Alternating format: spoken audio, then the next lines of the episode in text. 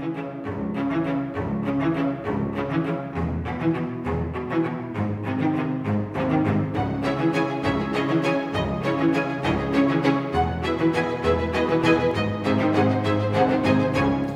back to the Rights and Liberties podcast, where we are discussing the Federalist Papers.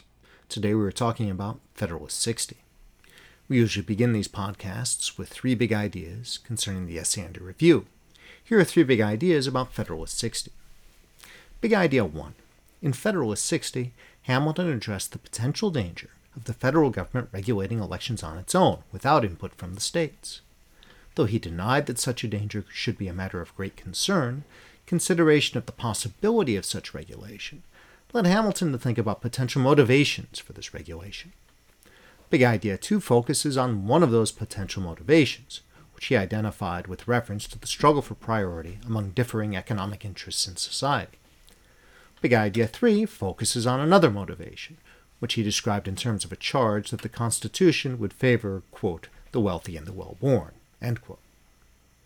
So, with Big Idea 1, we focus on a main question of Federalist 60. What dangers would attend to the federal government regulating elections on its own, without the participation of state governments? Hamilton put the question this way, quoting Hamilton here quote, We have seen that an uncontrollable power over the elections to the federal government could not, without hazard, be committed to the state legislatures. Let us now see what would be the danger on the other side that is, from confiding the ultimate right of regulating its own elections to the Union itself.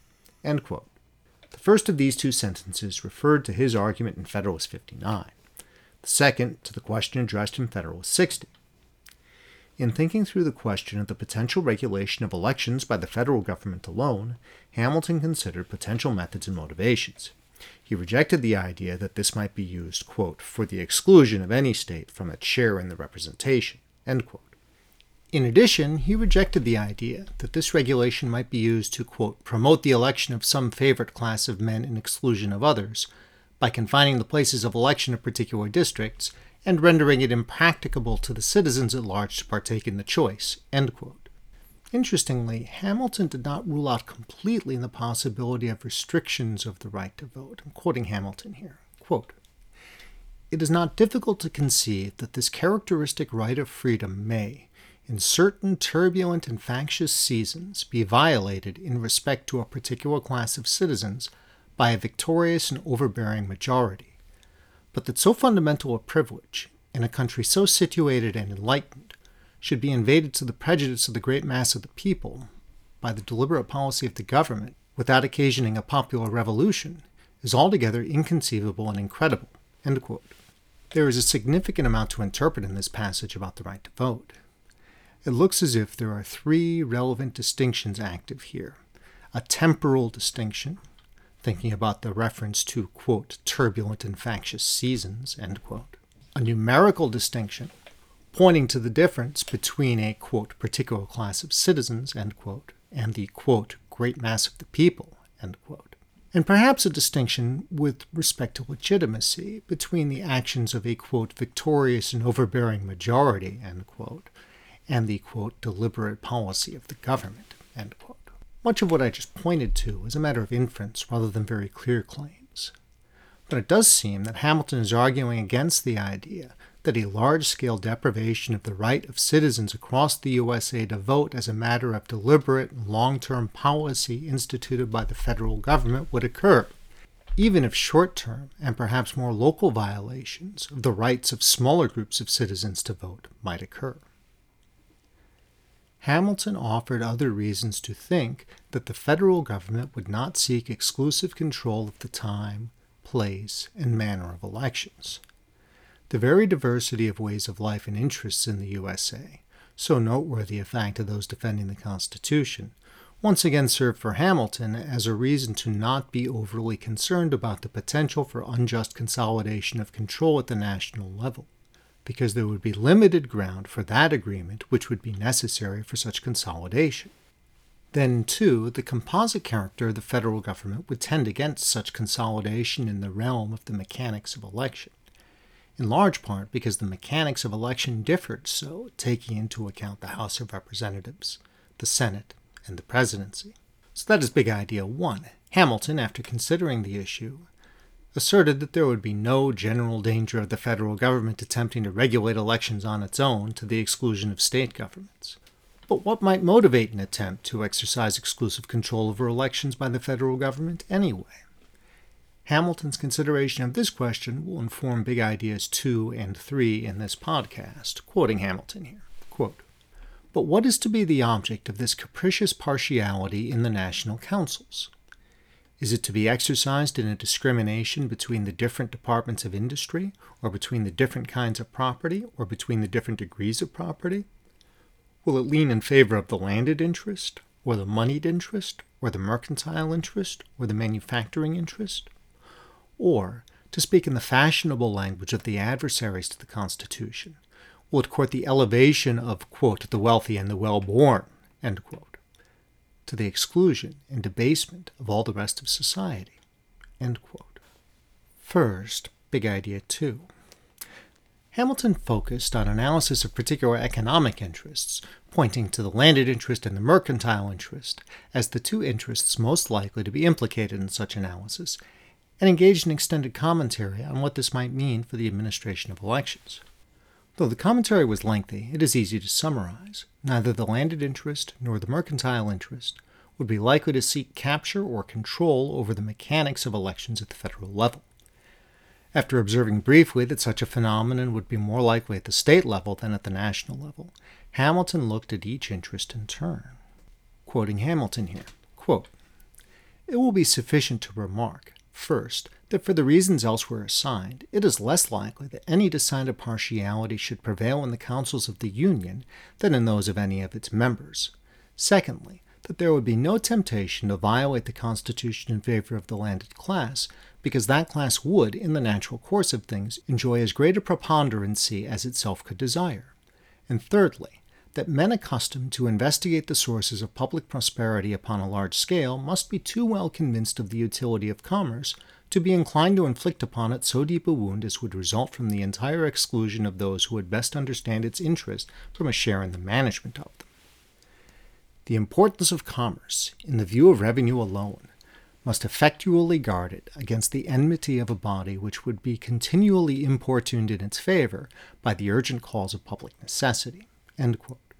Big Idea 3 focuses on a theme common to critics of the Constitution that it might serve persons or ends better described as aristocratic than democratic. Commenting on those critics, Hamilton claimed that, quote, they appear to have in view as the objects of the preference with which they endeavor to alarm us those whom they designate by the description of, quote, the wealthy and the well born. These, it seems, are to be exalted to an odious preeminence over the rest of their fellow citizens. Hamilton pointed to the difficulties facing those that would attempt to ensure the supremacy of those so described through engineering laws about the time, place, or manner of elections, quoting Hamilton here. Quote, but upon what principle is the discrimination of the places of election to be made in order to answer the purpose of the meditated preference? Are the wealthy and the well born, as they are called, confined to particular spots in the several states?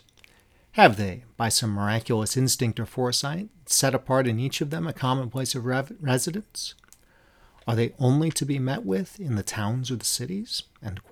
It was true, of course, that there existed electoral laws benefiting the wealthy or well born but these were a function of state level law.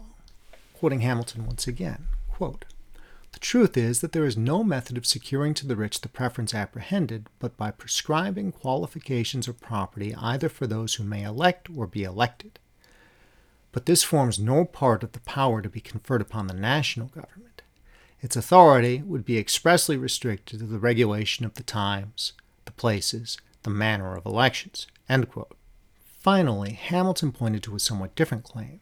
Those that would be inclined to so violate the right to suffrage would be more likely to seize office more directly, rather than merely trying to increase their odds of being elected. Quoting Hamilton on this quote, With a disposition to invade the essential rights of the community, and with the means of gratifying that disposition, is it presumable that the persons who are actuated by it would amuse themselves in the ridiculous task of fabricating election laws for securing a preference to a favorite class of men? Would they not be likely to prefer a conduct better adapted to their own immediate aggrandizement?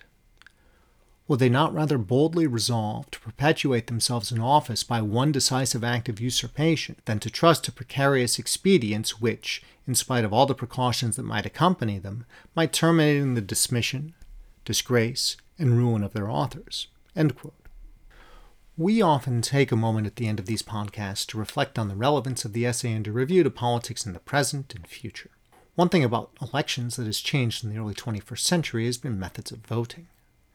It was long the case, of course, that the main method of voting was to show up at a particular polling place on election day. To be sure, it has been state level rules that have led to variation among the states along these lines, but these changes are still relevant to Hamilton's argument. Indeed, one of the fears that Hamilton addressed and dismissed early in Federalist 60 was a concern about the likelihood that the location of a polling place might be used by the federal government, quote, to promote the election of some favorite class of men in exclusion of others by confining the places of election of particular districts and rendering it impracticable to the citizens at large to partake in the choice. End quote. One difference today, I think, is that when we think of challenges of access to voting, we often think not just with respect to where we vote, but when. So part of what has changed has been allowing voting on a more flexible timeline. But the rise of other techniques of voting, especially mail in voting, seem to be aimed at addressing locational barriers to voting, as well as temporal ones. Though many people continue to vote in person, seems plausible to see voting in person becoming less prevalent over time, thus potentially making obsolete such concerns about the location of voting shaping access to the ballot. To be sure, one might say the opposite effect as well. If decreasing in person voting leads to the use of fewer in person polling places, then it seems reasonable to conclude that getting to the polling place would become less convenient for some citizens. Thank you for listening to the Rights and Liberties Podcast. For more about the Sunwater Institute, please visit our website at sunwater.org.